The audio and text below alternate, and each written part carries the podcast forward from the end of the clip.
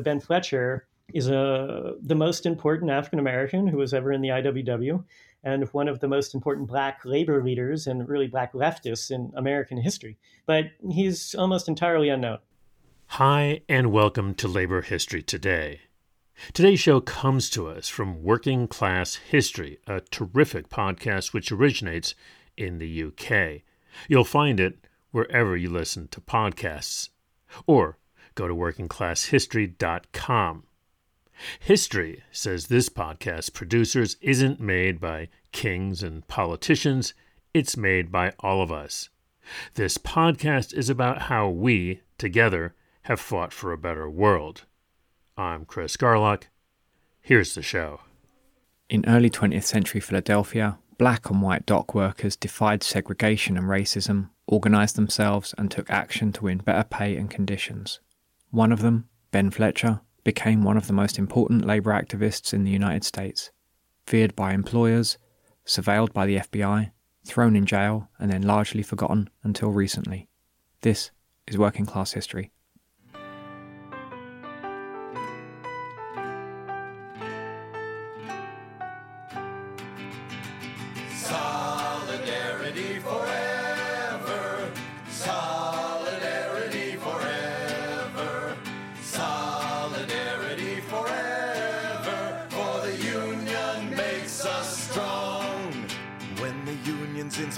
Through the workers' blood shall run. There can be no greater power anywhere beneath the sun. Yet what force on earth is weaker than the feeble strength of one? But the union makes us strong. Solidarity forever.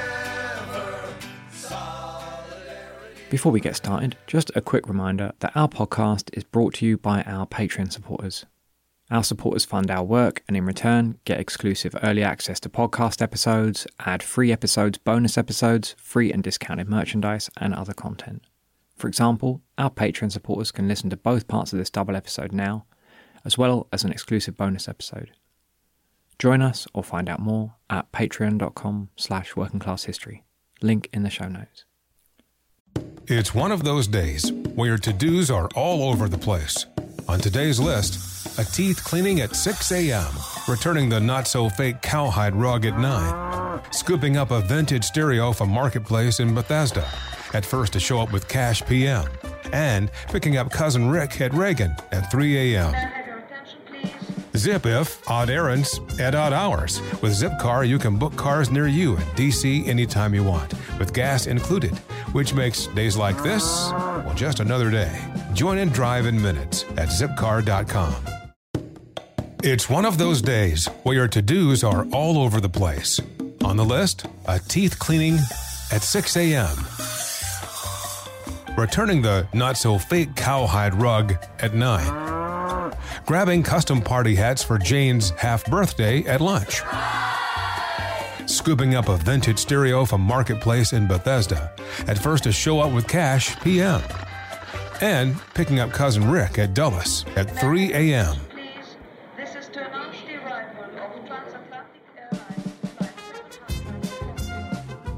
Zip if odd errands at odd hours. With Zipcar, you can book cars near you in DC anytime you want, with gas included. Which makes days like this, well, just another day. Join and drive in minutes at zipcar.com.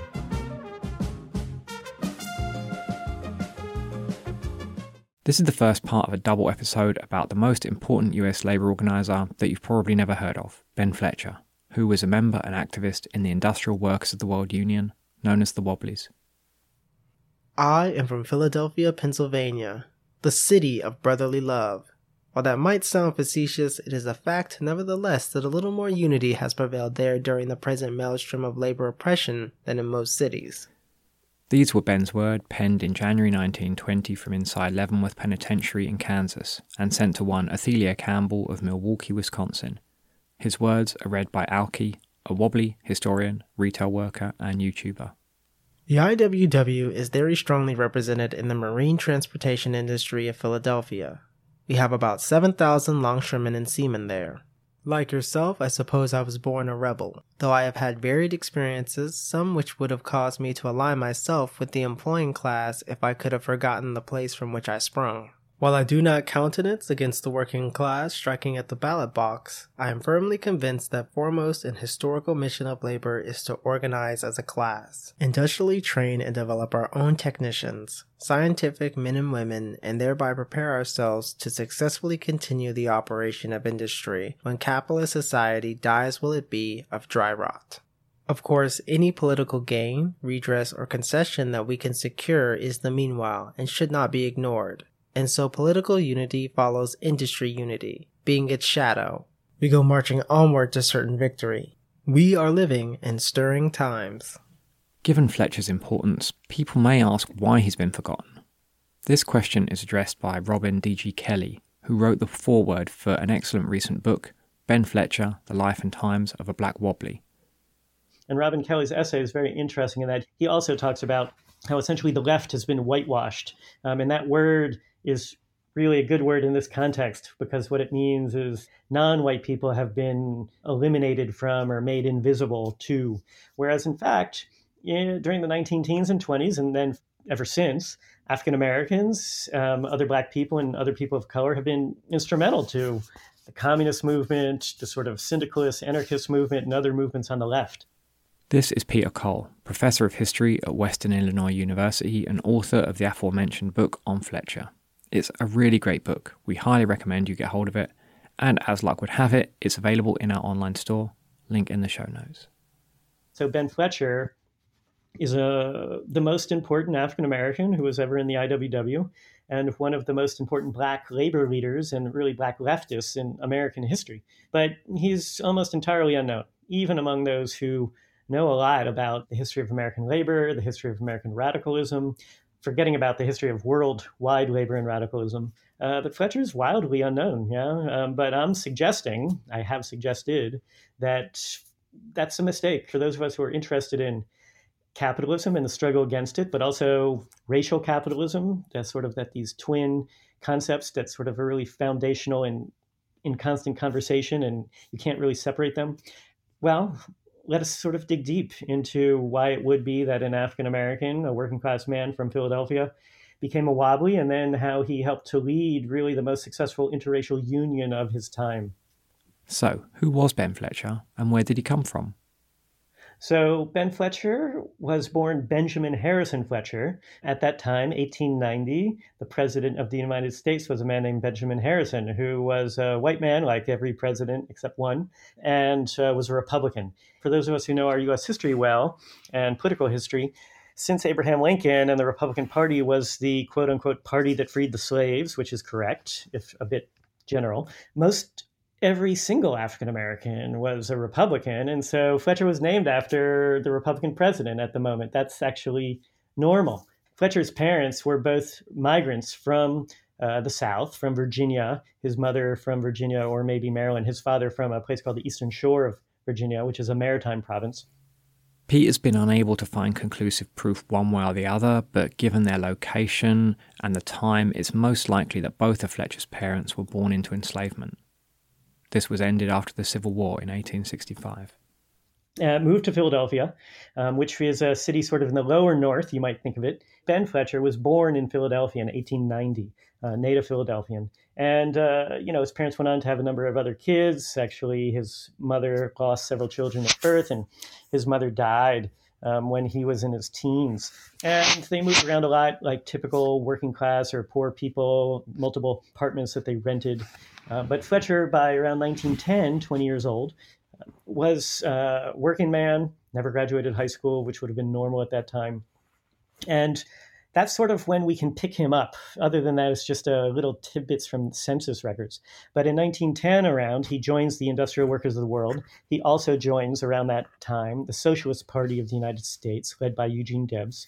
And uh, why is actually a sort of a fascinating question, which we can guess at, perhaps in an educated way, but not for sure, because he never actually makes clear why or when. Precisely 1910, 1911. The IWW was a union unlike any other at that time. Founded in 1905, unlike nearly all other unions in the US, it sought to organise all workers, regardless of race, nationality, gender, craft, or industry, into one big union. To fight for better conditions now and to take over society and build a new world run by workers for workers. We give an introduction to them in our podcast episode 6, also with Peter Cole. Debs was one of the founders of the IWW who also served as the presidential candidate for the Socialist Party, receiving at its peak over 900,000 votes, about 6% of the total. Although Debs didn't actually put too much stock in electoralism or leaders in general, believing it much more important for workers to organise themselves. In one of his famous quotations, he declared that he was, quote, not a Labour leader, end quote, and said that, quote, I would not be a Moses to lead you into the promised land, for someone would lead you out again. End quote. But back to Fletcher. We know he's working manual labor jobs, including on the waterfront in Philadelphia, which was one of the largest and busiest ports in the country in that time. And Philadelphia, the third largest city in the country at that time, and had the largest African American population outside of the South at that time. And also has a long history of being a large, quote unquote, free black community going back to the 18th century. And so Fletcher is a part of this urban black milieu, but he wouldn't have lived in an all black neighborhood, although people clustered together in South Philadelphia, which is where he lived for most of his life. There were many, many Italians, immigrants, many, many East European Jewish immigrants, many Irish immigrants, as well as maybe second and third generation Irish Americans, some Poles, some Lithuanians, Anglo Americans. And so it was Philadelphia is actually pretty physically small. And so it would have been a very diverse area. And even street by street, according to census records, he lived in places where on the same block as he lived were people different than him. In other words, it was not racially segregated in the way it later came to be. Um, and he would have been able to even walk to the waterfront, right? Like uh, because it's a small city and because you could save five or ten cents by walking a mile or two instead of taking the streetcar. Um, he would have very likely walked to the Delaware River, which was the main river on the east side of the city. The other side of the Delaware is New Jersey. And uh, he would have lived and worked. And along the way, he um, joined the IWW, uh, joined the Socialists, and a few years later helped found uh, the union, uh, the branch of the IWW that I sort of focus upon. So that was Fletcher's life, which would have been a very typical life of a black Philadelphian at that time. Of course, the experience of black residents would always be substantially different from that of white residents. They definitely suffered from racism. Uh, most jobs were simply denied to black people. Uh, most employers simply didn't hire black men or women for them. And the famous African American intellectual and activist W.E.B. Du Bois' first book was actually a, called The Philadelphia Negro, published in the 1890s. And um, he basically argued that the, the, the number one factor that defines the experience of black people in Philadelphia was racism. And so Fletcher would have, that would have been his milieu in which he grew up in. Soon after joining the IWW, scraps of information about Fletcher started to appear in the union's press. So Ben Fletcher was already in the IWW no later than 1911, and he shows up in 1911 and 1912, and then in early 1913 in IWW publications. One of them is called Solidarity, right? Another is called The Industrial Worker. So that we know that Fletcher was already in the IWW and already was an activist, that he's named by others who are writing reports about what's going down in Philadelphia, that actually he wrote several short pieces for IWW publications that came out nationally or were read nationally and even internationally. And we know he was considered to be a really great speaker. Um, one of the first documents about Ben Fletcher is one of his fellow workers, as Wobblies refer to each other, uh, as being a sort of a dynamic speaker. And he very likely was among the very few African Americans in Philadelphia who were in the IWW, although we don't really have demographic information on their membership we generally know that there weren't many black people in the Wobblies at that time. And we also know, like I said, that he was a longshoreman, um, or at least some of the time, that you could go down to the waterfront on the Delaware or to the west on the Schuylkill River.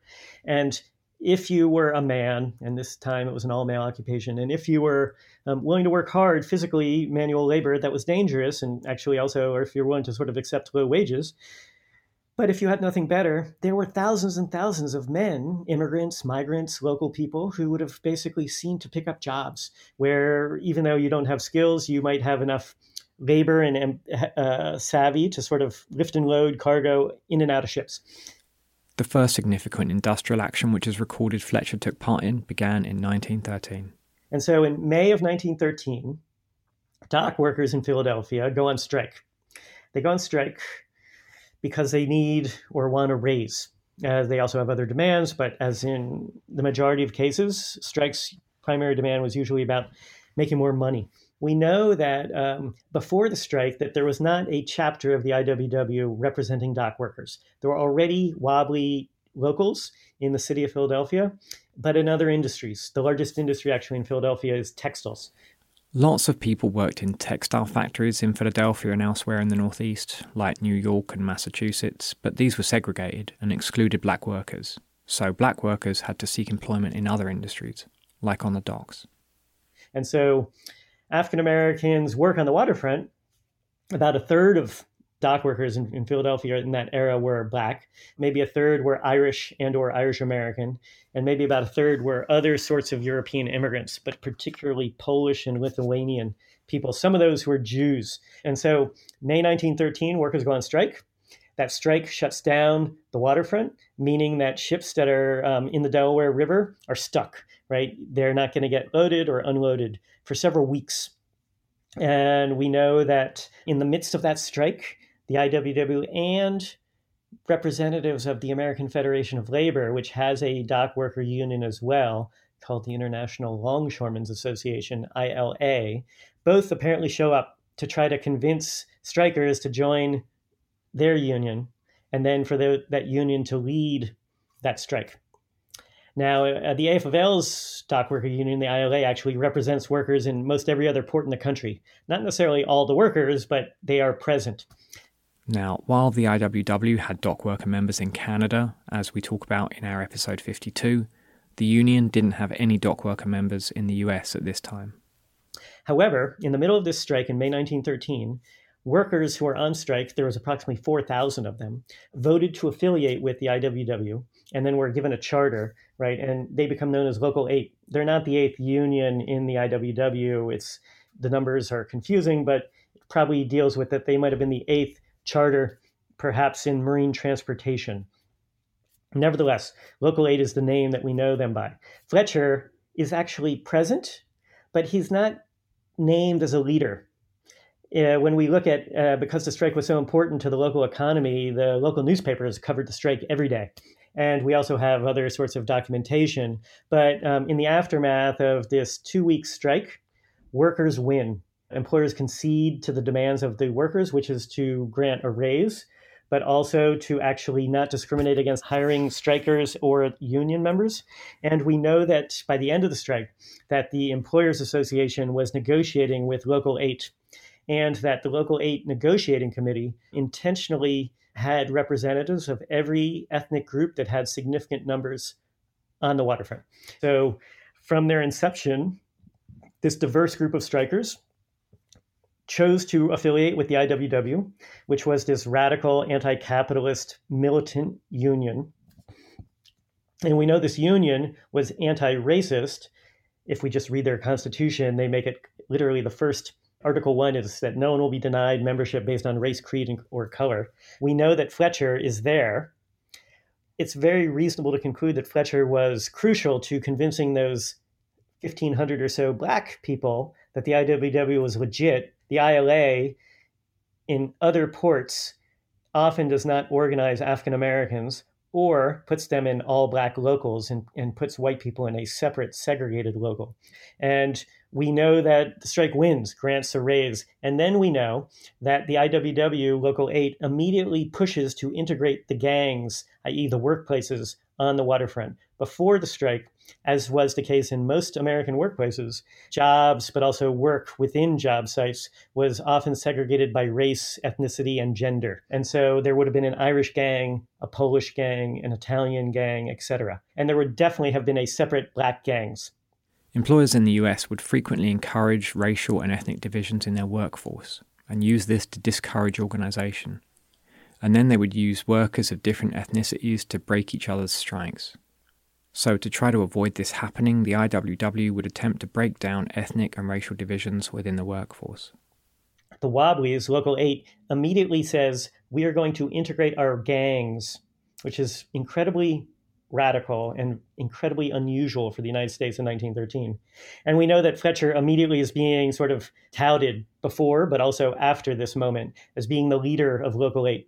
Very quickly, Local 8 doesn't just, in other words, say that they believe in racial equality very quickly, Local 8 demonstrates through its policies, including pushing employers to sort of change how they do their work, this sort of integration. This would, of course, be 50 years before the Civil Rights Act of 1964 ended legal segregation based on race in the United States. And many unions also were dragging their feet on racial equality both in the 19 teens and for decades after. Right. And so very quickly we see Local 8 demonstrating power, demonstrating some material gains for the members, but also inserting this other matter into the conversation, you might say, even though it wasn't required by anyone, they just pushed this issue because it seemed that the IWW generally and Local 8 particularly put this front and center. And that Fletcher was immediately the most prominent African American, and, and for that matter, actually the most prominent member of Local 8 in the entire IWW. In addition to dockers, boatmen joined Local 8 as well. Boatmen are basically responsible for getting boats and safely connecting them to moorings in the docks. After the May 1913 strike of dock workers, boatmen went on strike in autumn. Some employers gave in to the workers' demands while others didn't. After the dispute, authorities tried to crack down on the workers.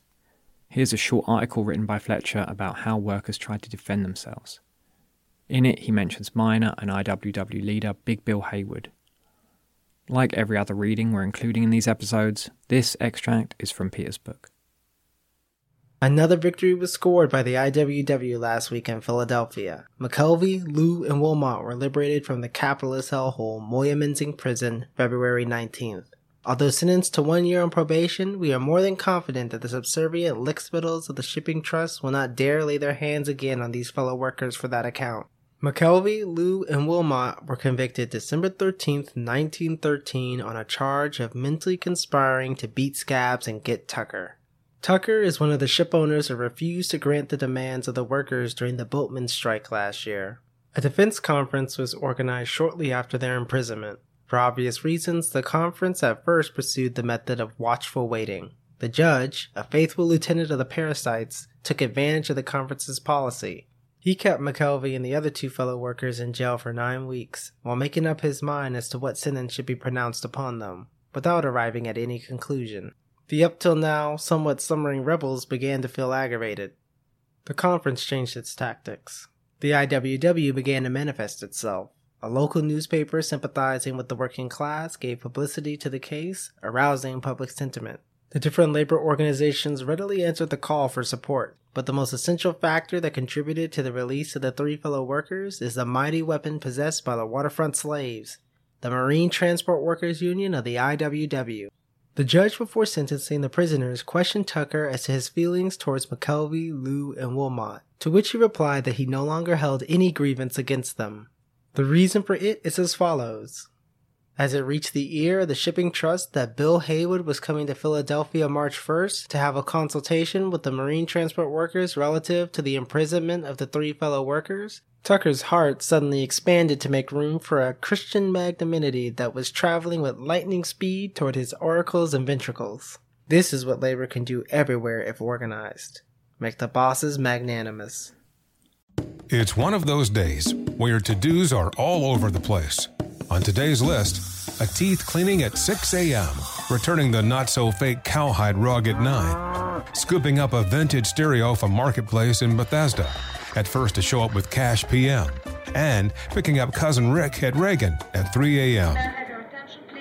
Zip if odd errands at odd hours. With Zipcar, you can book cars near you in DC anytime you want, with gas included, which makes days like this, well, just another day. Join and drive in minutes at zipcar.com. Hmm. How many carbs are in this cheeseburger?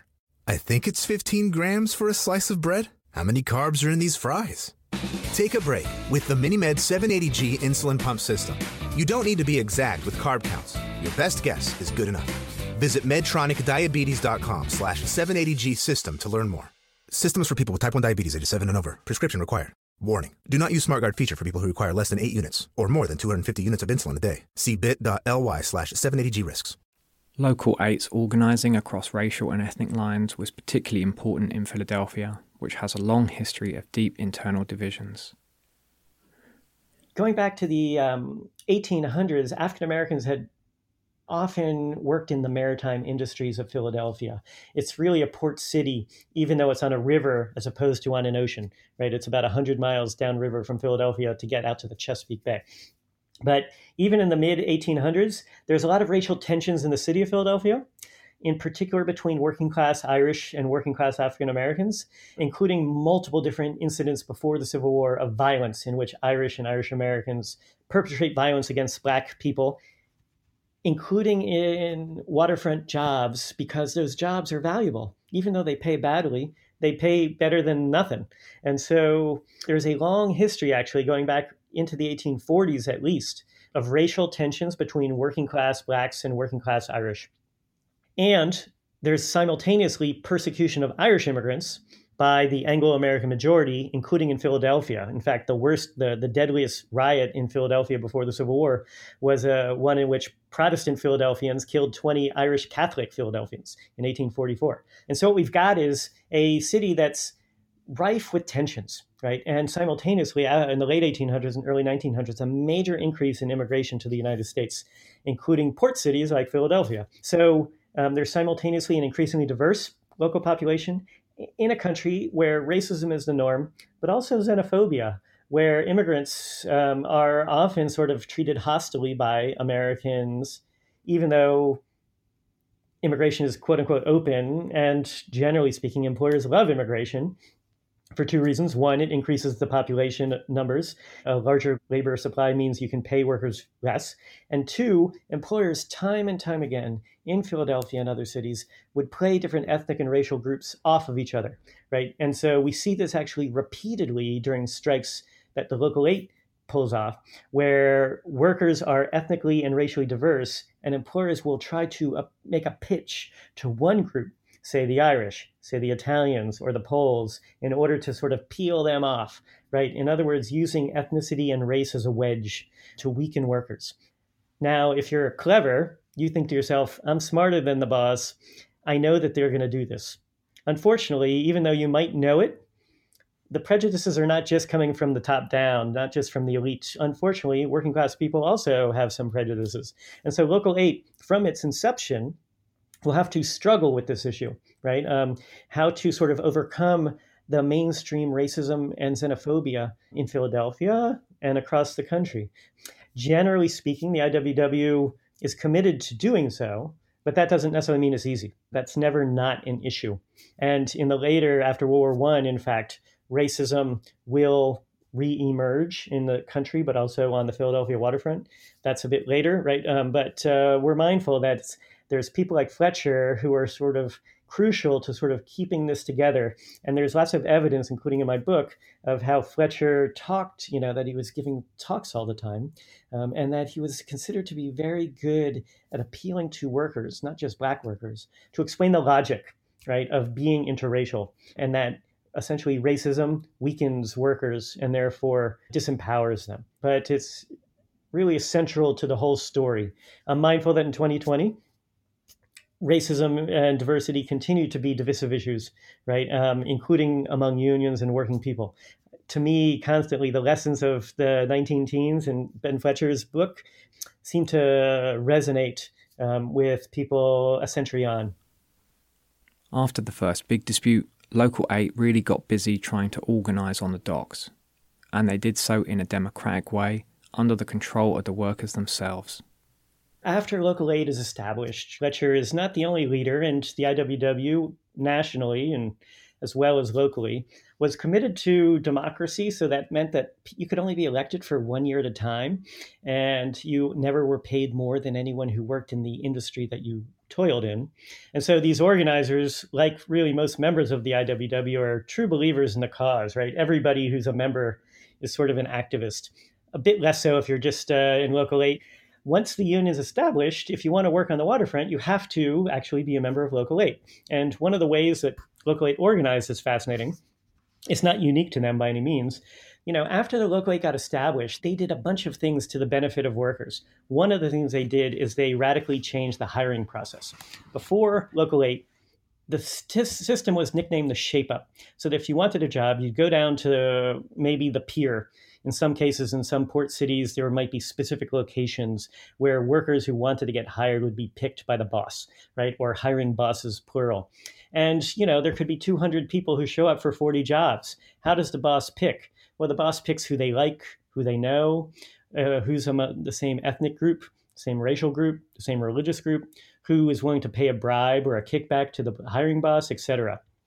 Right, and so in other words, from the jump, you see your fellow workers as rivals as opposed to friends. Local 8 obliterates the shape up. Dock workers hated the shape up. Everybody hated the shape up if you were a worker.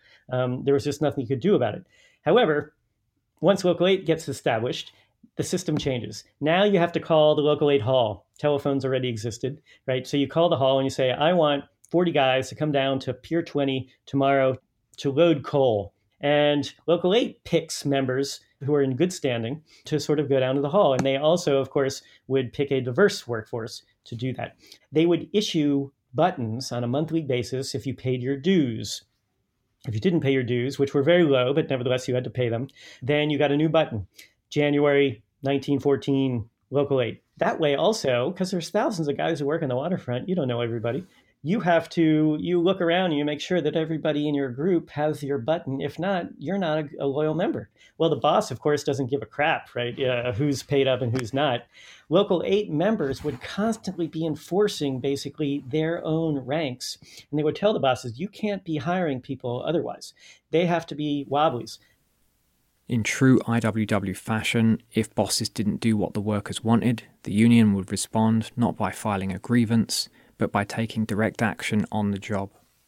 Famously, in the story, uh, one interview that was done with a black dock worker named Abraham Moses, right, who said, well, you know what the local eight would do if um, the boss tried to hire non wobblies? They'd wait a few hours into the shift. And then in the middle of a shift, without announcing to the boss, they would basically put some cargo in slings and pull up uh, the ropes, yeah, the lines, and sort of cut the ropes or um, attach them and leave all this cargo hanging in the air and walk off the ships and say, until you are willing to basically do what we tell you to do, then we're not going to work. And well, the boss is uh, sort of faced with a situation. You either listen to the workers and get your work done, or you're stuck, right? And in the industry of shipping, where time is money, that's a very powerful tactic, right? And so the Wobblies, not just in Philadelphia by any means, but on the waterfronts, would use these direct action tactics, sometimes nicknamed quick strikes or quickie strikes, where they would be able to sort of prove their power to the bosses, and the bosses would therefore basically back off, right? And we know that the bosses hated the IWW, as they did everywhere, but we also know that they continued to basically play with the Wobblies because Wobblies had enough power to basically maintain their ranks, but also sort of impose their will to some extent on employers. We also know that Fletcher was instrumental to this in not just Philadelphia. In addition to these everyday guerrilla actions on the job, there were also other significant disputes on the docks which broke out. For example, on the 27th of January 1915, a mass meeting of grain trimmers in the port of Philadelphia voted to go on strike, demanding a pay increase from 20 cents an hour to 60 cents an hour, with 90 cents an hour for overtime and $1.20 per hour for work on Sundays and public holidays. Most employers soon caved in and agreed to increases up to 40 cents per hour base pay, 60 cents overtime, and 80 cents on Sundays and holidays. But one employer, Chas Taylor, refused to permit the increase and instead locked out union workers. So the IWW continued to strike, Fletcher wrote a report about it for Solidarity and recounted a visit by Irish socialist James Larkin, who addressed a crowd of striking workers. He arrived on the following Tuesday and spoke that evening. In an able and eloquent manner, he portrayed the conditions of the workers generally and clearly showed how, by industrial organization on the job, it was possible for workers to gain control of industry. His recital of how the marine transport workers of Dublin, after striking for 20 odd weeks, were forced to give up the struggle and go back to work apparently defeated, yet won the strike in a few hours when they got back to work again by practicing ca' canny, that is, going easy, brought round after round of applause, which bodies no good for Chas and Taylor if the strikers go back to the docks defeated. Fellow worker Larkin pledged the support of the Irish transport workers if necessary, and promised to present the situation in this port of dockers across the sea with the request that they hold themselves in readiness and refuse to discharge any grain or cargo from ships loaded by scab labor. Practicing ca' canny basically means launching a go slow. In this dispute, a few days after Larkin met the strikers, amidst high unemployment and easy availability of scab labour, the IWW decided to go back to work without having achieved the new rate at Taylor, but instead, quote, renew the fight at some more favourable time. Having got agreement from Taylor to discharge all of the scab replacement workers and take back all the union workers. In addition to organising on the docks where he worked, Fletcher also travelled around the country for the IWW, public speaking and organising thanks to his recollections as well as um, documentary evidence in Wobbly newspapers, as well as the federal government spies, he was regularly sent up and down the Atlantic coast. So he was in Norfolk, Virginia, a major port, Baltimore, New York City occasionally, Providence, Rhode Island, not a huge port, but nevertheless southern New England, and Boston. Fletcher was dispatched from 1913, really 1912 through 1917, on a regular basis. He would um, travel up and down the coast, probably by rail, but maybe by ship, to organize more dock workers and more black workers specifically. Um, so, for example, in Providence, Rhode Island, interesting as those of us who know sort of southern New England, there's a lot of Portuguese, more Portuguese in that part of the US than other places. And some of those Portuguese people are of African descent, especially those who are from Cape Verde and the Azores. And racism being racism, right? Um, black people who are Black Portuguese were limited job opportunities. A lot of those people in Rhode Island also worked on the waterfront. Fletcher sent up there, right, to essentially prove, because it's one thing for the Wobblies to say that we believe in racial equality, but unlike the ILA or most labor unions at that time, they could actually demonstrate through Philadelphia and often Fletcher that the Wobblies are committed to um, Black inclusion and Black equality. And so Fletcher is really the considered to be not the best, I wouldn't say that, but you know, a premier organizer, right? Um, and was trying to constantly overcome the ethnic and racial and national divisions that plagued the American working class that also was the case in Baltimore, where Fletcher was repeatedly sent where there was a significant black population, but also Irish and Poles who didn't necessarily get along with each other. Typically, wobbly speaking engagements would involve setting up a pitch on a street corner and just starting to speak to people, normally after having advertised the meeting at that particular spot. The IWW waged fierce battles for the right to free speech in public places, which we spoke about in our episode 6. Sometimes, however, Fletcher's meetings could get a bit hairy. In early 1917, he's in Norfolk, Virginia. Um, Norfolk, of course, is in the South and uh, in the so called Jim Crow South, right? And so more overtly racist and more actually racist, perhaps, than Pennsylvania. Fletcher, according to reports, stories he tells, he's giving a speech one day, say in early 1917 in Norfolk, where uh, hecklers, uh, white hecklers who might be just provocateurs of a sort, um, start asking him provocative questions about his opinion about interracial sex, which is sort of a no go zone and actually illegal for black and white people to marry in the state of Virginia. That was actually the famous 1967 Loving v. Virginia Supreme Court case that overturned bans against mixed race marriage.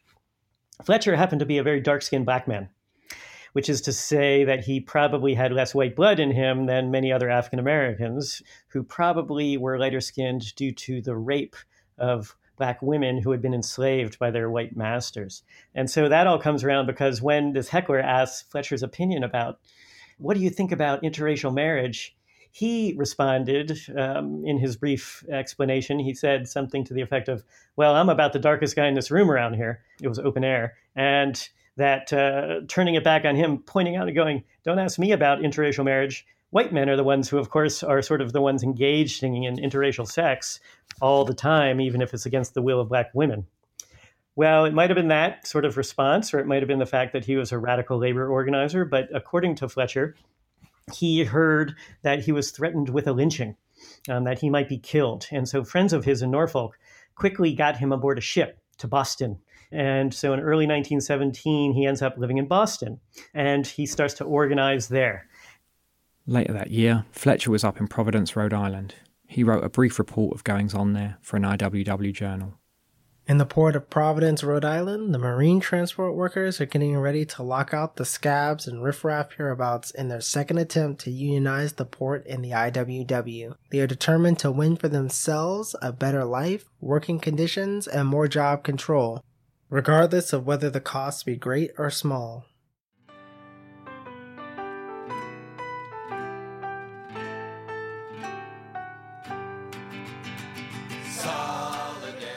Well, that's all the time we have for part one. Next episode, we're going to be looking at how Fletcher ended up in prison, what became of Local 8 on the docks, and what Fletcher did later in life. Our Patreon supporters can listen to that now, as well as a bonus episode with more information about Fletcher's life and his views on the fight against racism. For everyone else, it will be out in the next couple of weeks. If you haven't already, I would highly recommend getting hold of Peter's book, Ben Fletcher The Life and Times of a Black Wobbly. It's available from our online store, link in the show notes. And as a listener of this podcast, you can get 10% off it and everything else in our store using the discount code WCHPodcast. Also, check out our friend Aoki's YouTube channel where he's got loads of great videos about working class history and workplace organising. Link to that in the show notes as well. As always, we've got sources for everything we say, links to more info, transcripts, and more on the webpage for this episode. Also, link in the show notes. Again, this podcast is only made possible because of support from you, our listeners on Patreon.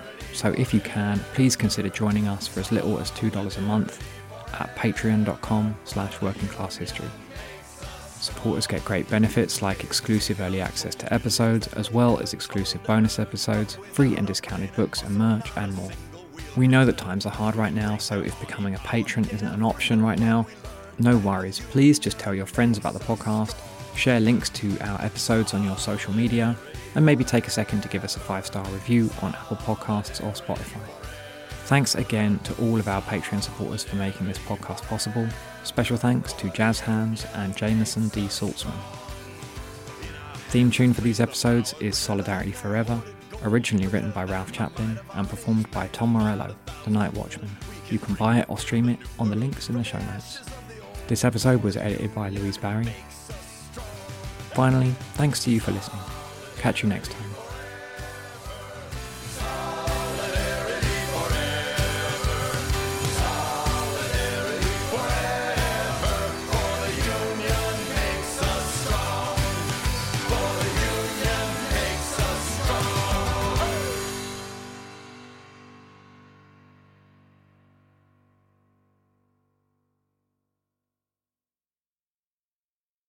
Okay, let's get this cavity filled.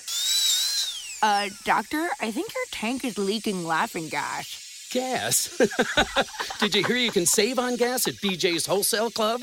Wait, you can save on gas at BJ's? yeah, members save on everyday low gas prices. you gotta be kidding me. nope, these savings are no joke. BJ's, absurdly simple savings. Shop today. Not a member? Go to bjs.com slash simple savings. That was from the Working Class History podcast, which originates in the UK. Part two of the Ben Fletcher episode is available now wherever you listen to podcasts. Just search for Working Class History, or you can go to workingclasshistory.com. And that's it for this week's edition of Labor History Today. You can subscribe to LHT on your favorite podcast app. Even better, if you like what you hear, we sure hope you do. Like it in your podcast app, pass it along, and leave a review. That really helps folks to find the show. Labor History Today is produced by the Kalmanovitz Initiative for Labor and the Working Poor at Georgetown University. The Labor History Today team includes Ben Blake, Patrick Dixon, Leon Fink, Sherry Linkon, Joe McCartin, Evan Papp, Jessica Pozak, and Alan Weirdak. For Labor History Today, this has been Chris Garlock. Thanks so much for listening. Keep making history, and see you next time.